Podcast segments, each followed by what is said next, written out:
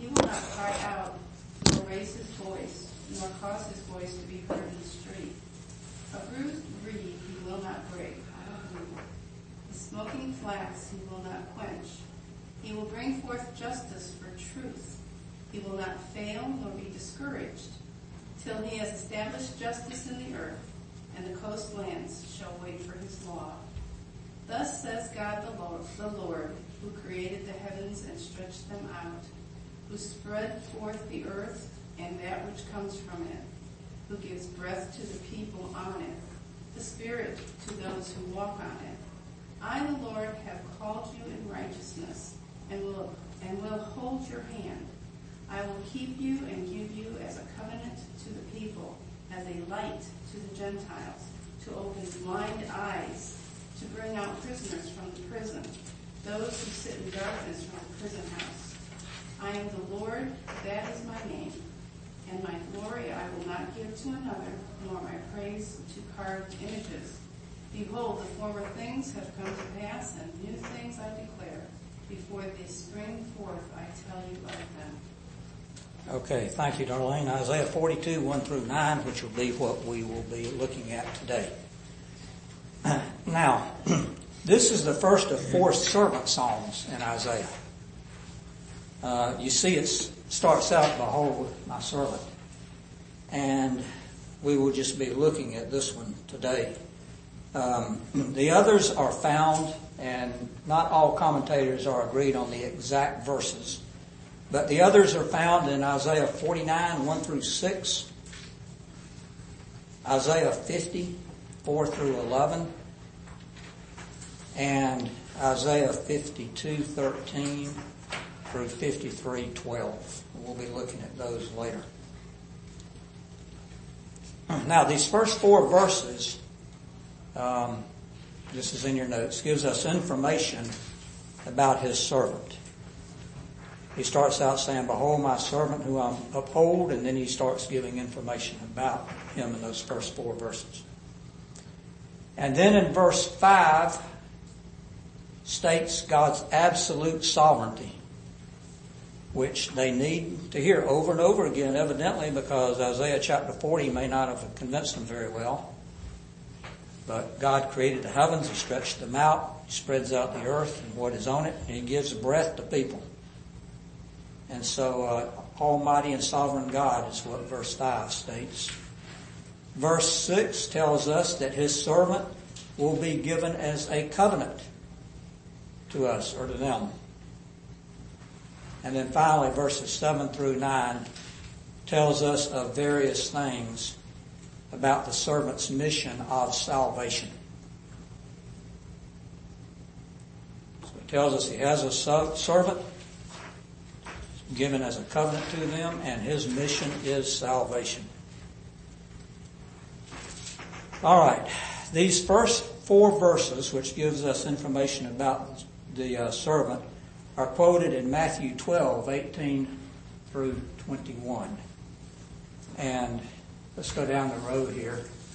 And Avonlea? Delaney. Delaney. Oh yeah, okay. I'm sorry, Delaney. Um, part of it's my eyesight. This illness has affected my eyesight, but I still should know, I know. Okay, if you could read for us Matthew 12, 18 through 21 when you get there. Uh, we, we will see that these verses are quoted in the New Testament.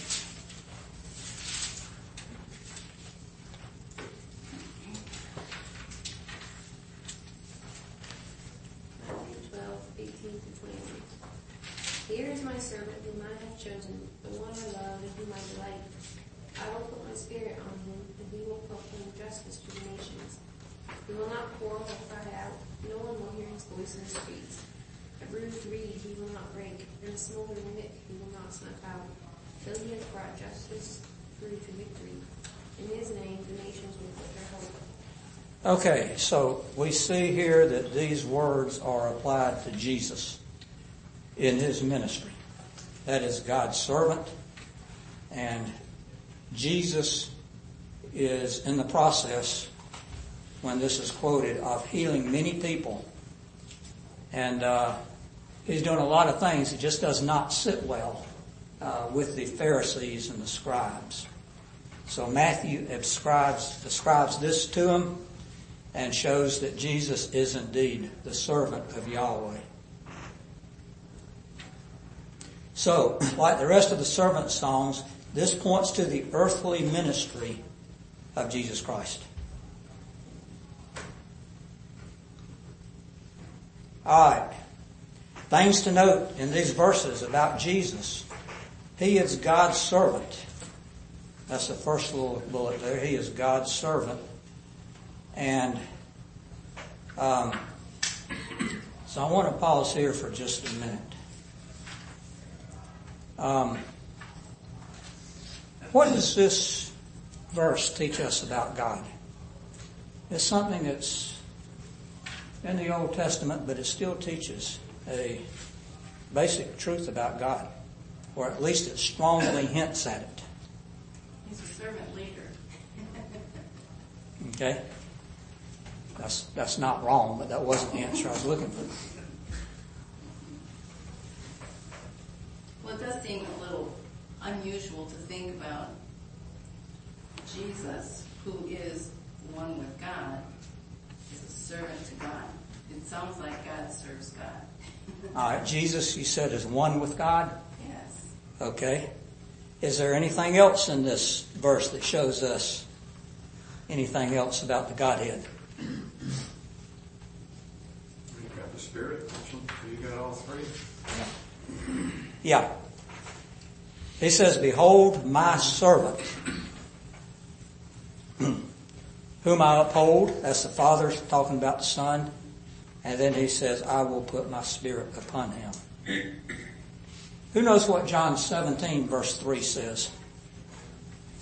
That's the high priestly prayer.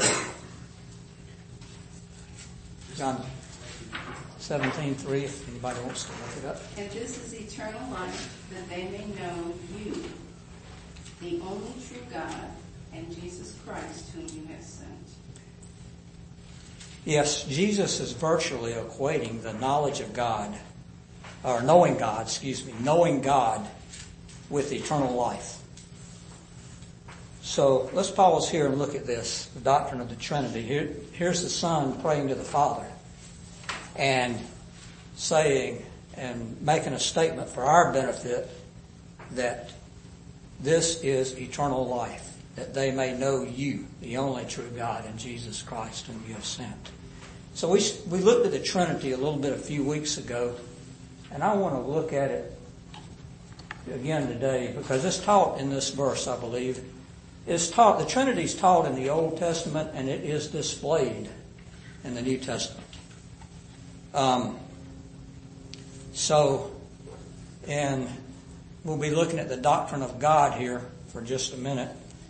And I want to read what the Westminster Larger Catechism says about God, about the Trinity. In uh, the Larger Catechism, verse 8, says, How many gods are there? Um, excuse me, are there more gods than one? There is but one only, the living and true God. We have one God. Okay? And the next question, how many persons are there in the Godhead? The answer is there be three persons in the Godhead, the Father, the Son, and the Holy Ghost. And these three are one true eternal God, the same in substance, equal in power and glory, although distinguished by their personal properties. There's one essence, they're equal, but they have distinguished personal properties. Okay? Um, and then the next question, what are the personal properties of the three persons of the Godhead? It is proper to the Father to beget the Son, and to the Son to be begotten of the Father, and to the Holy Ghost to proceed from the Father and the Son from all eternity. So we have the eternal Godhead here, where Jesus, or, or, rather the Son, is begotten of the Father from all eternity. And the Father begets the Son from all eternity. And the Holy Spirit proceeds from them from all eternity. So even though we have one God, one essence, one indivisible God, we have three persons that each have their personal properties. Everybody understand that fully? Absolutely. Would it be a quiz? We can have one. All right, so that's Westminster Larger Catechism, 8 through 10, if you wanted to look it up and study that on your own. All right, like we've just read, there's three distinct persons the Father, the Son, the Holy Spirit, and they are all fully God, 100% God. I picked up a devotion the other day at work at the Y, which is supposed to be a Christian organization.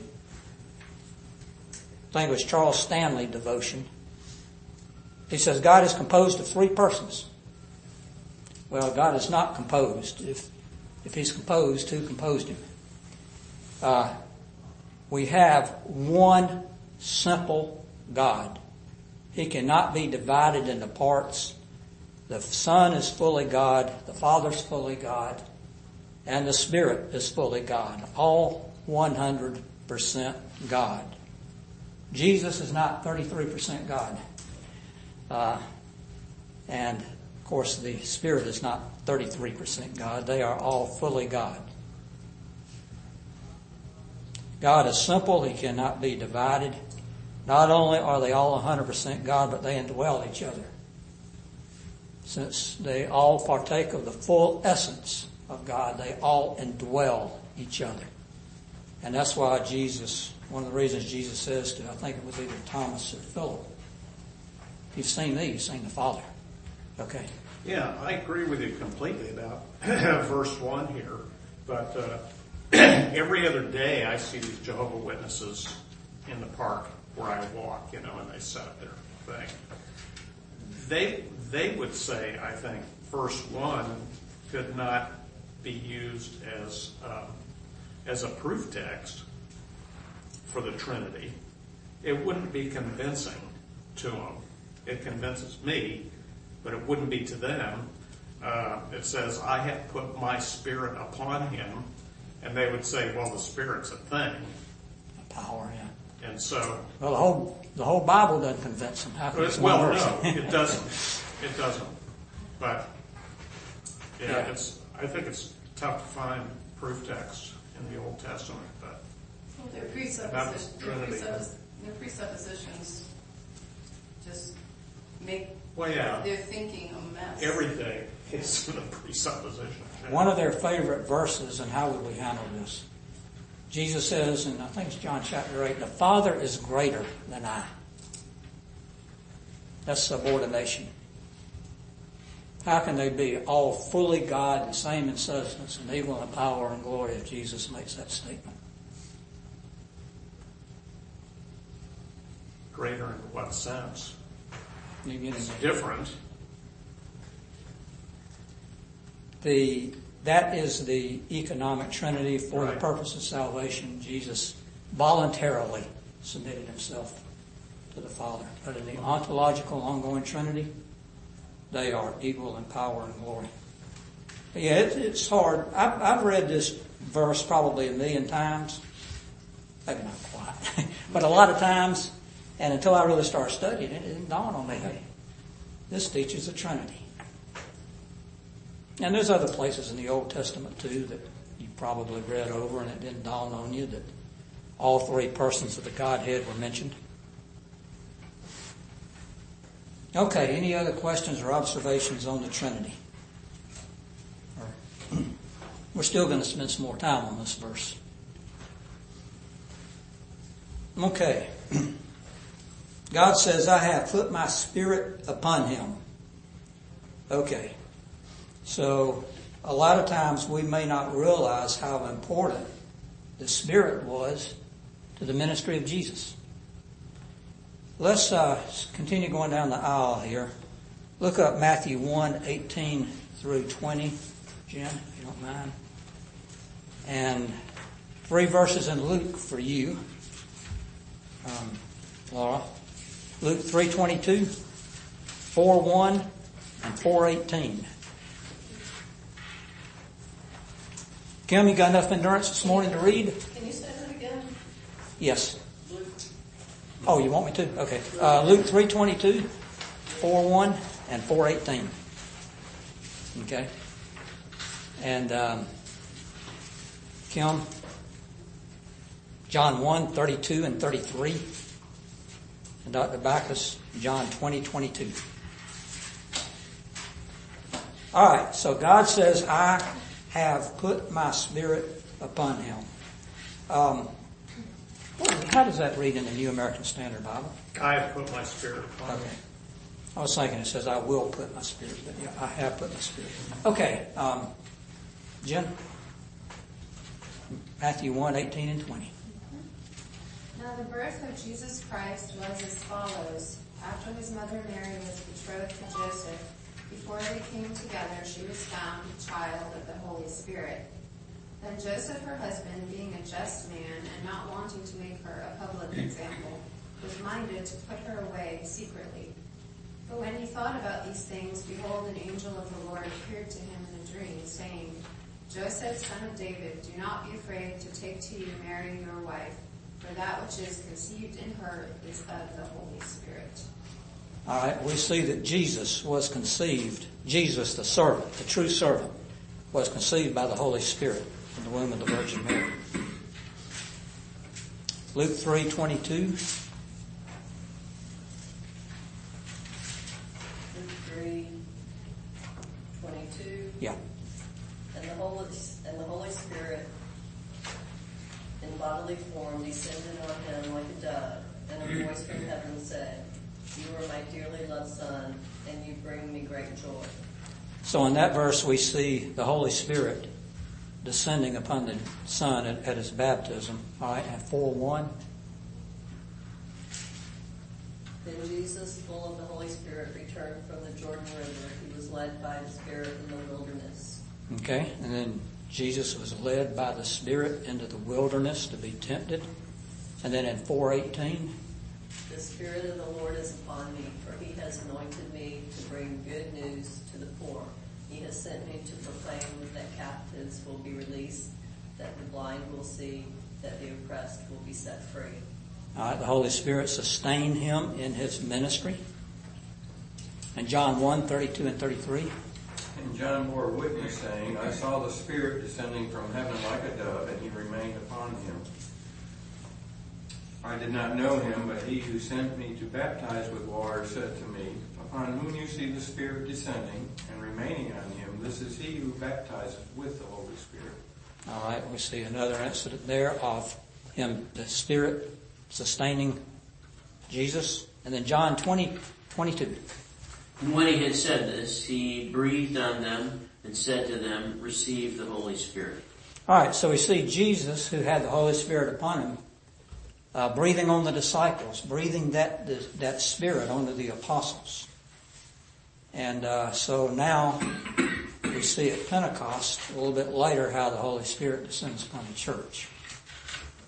And so the Holy Spirit sustained Jesus. God put His Spirit upon him, and now His Spirit is upon us, upon the church. Yeah, Bill.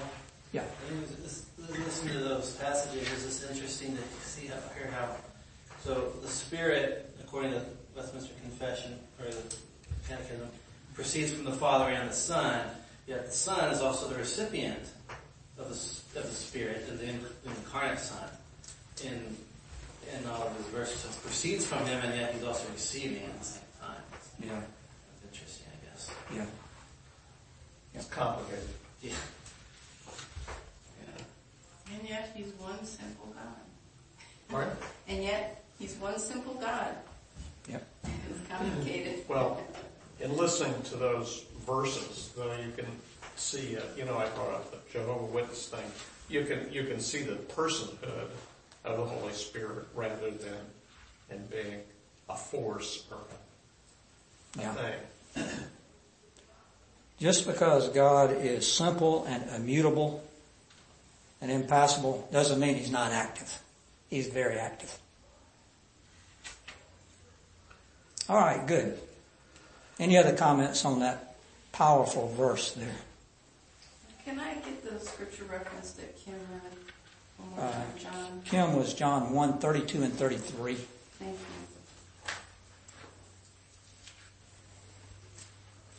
All right, so we read in this in these verses that uh, Jesus is God's servant in verse one. He will receive and be sustained by the Spirit in verse one. He is God's chosen servant, and God delights in him. Also in verse one, he is gentle and patient, and he doesn't bully anyone. Verse two, and then verse three, he is very tender and faithful. And then in verse 4, he will not grow weary and quit, but he will establish justice on the earth. So that's God's servant, pointing to Jesus Christ.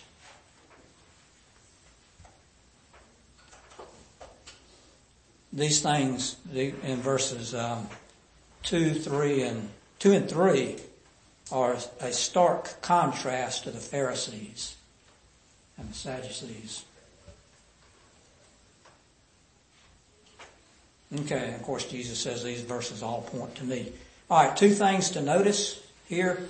The kingdom of God will come during Jesus' ministry and it will be successful.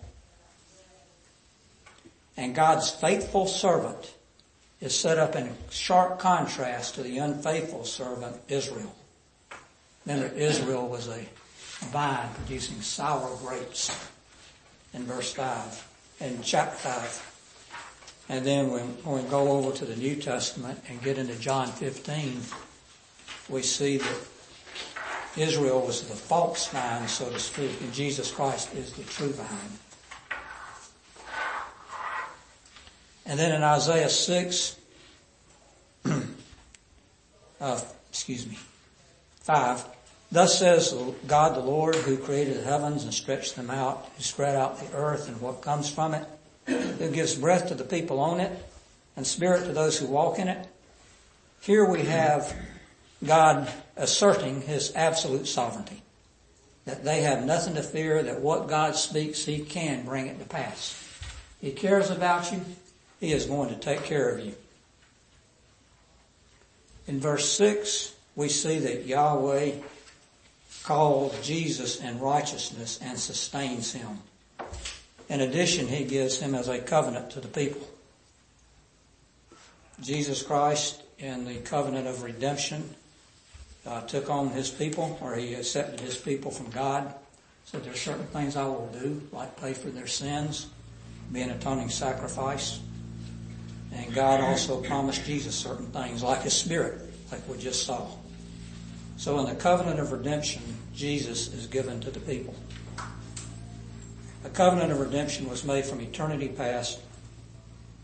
God told Jesus, uh, said, you need to do these things, like pay for the sins of your people, and I will do this for you. I'll give you a people. I'll put my spirit upon you. You'll have a wonderful inheritance. Alright, Jesus' saving work is shown in verses 7 through 9. He will bring light and salvation. And God wants them to make, be clear to them that salvation comes from Him. It's not by luck. It's not just something that happens. Salvation comes from Him and not another. No one else, especially not idols, will receive glory from the salvation of sinners except for the triune God. All this is coming from Him. And He says at the end of verse 9, um, or verse 8 rather, we'll look at this a minute. I am the Lord, that is my name. My glory I will give to no other, nor my praise to carved idols. We saw in chapter 40 carved idols, dumb carved idols. They are dumb. They can't speak. They can't do anything. They're nothing but dumb idols. And the people that make them are even dumber. So you look at the idolatrous nations, you have dumb and dumber. Dumb idols, dumber people that make them. I borrowed that from George Scipione. Dumb and Dumb. Here we go, Dumb and Dumber. And the dumbest are the ones Been a that movie, worship. like, Yeah. that's a movie. Bill, can we get the blanks on the very first line of page forty-nine? Isaiah speaks of God's absolute sovereignty in verse five, is blank and blank. Um, is, uh, he has been given as a covenant to us. No, before that. Somebody s- do that. My pagination is different. Isaiah speaks of God's Verse absolute five. sovereignty. Verse five. Okay. His blank and blank. The power. His, his creation and providence. Yes, God's creation and providence. Now, verse 8 tells us that uh, God says, I am, the older, the older theologians would say, I am Jehovah. That is my name. I give my glory to no other. Or I am Yahweh. That is my name. My glory I give to no other. I want to close up this morning by giving you a little bit of what Francis Turretin uh, has to say about this. He was, uh, I think, a 17th or maybe 18th century theologian. A lot of people say that it might be the best we ever had. But on this verse, where he says, I am Jehovah, that is my name, and my glory I will not give to another. And hence Israel sings in places like Exodus 15:3, Jehovah is his name. Um, the etymology and the signification of the word is such as agrees with God alone. From Scripture, it is evident that it implies most especially three things which are to be which are seen and to be connected. And he also uh, references Isaiah 44, 24 through 26 here. Number one, the eternity and independence of God. Inasmuch as he is a necessary being and existed of himself, independent of any other, self-existent. He is a self-existent almighty being. And also, two, it implies causality and efficiency because what is the first and most perfect in each genus is the cause of the rest. For God is by himself so that he is the cause of being to all others. And it implies immutability and constancy in promises because he really performs and does what he has promised by giving to his promises being not only to his promise, being not only self-existent, but also essentially existent and essence making. In this sense, he is Jehovah. So God is saying virtually in this, and we read about an exposition of that with Turretin. What are y'all worried about? I mean, sure, you're in Babylon under the, a very powerful nation. But remember what I said in Isaiah 40 about these people. How unworthy they are. They're a drop in the bucket. And here I am, the self-existent, almighty, eternal God. And you are so down, you are so worried about your situation. That is pure unbelief by, by them. So God here, God here again assures them that He cares about them and that He is going to be good to them. He is going to bring them out of captivity. It may not be very soon, but He will do it. All right, that's all I have today. Anybody have any comments on any of this? Any insights? All right. If not, then um, I will ask Mike if you will close us in prayer. Our Father thank you for, for this day that you give us to uh,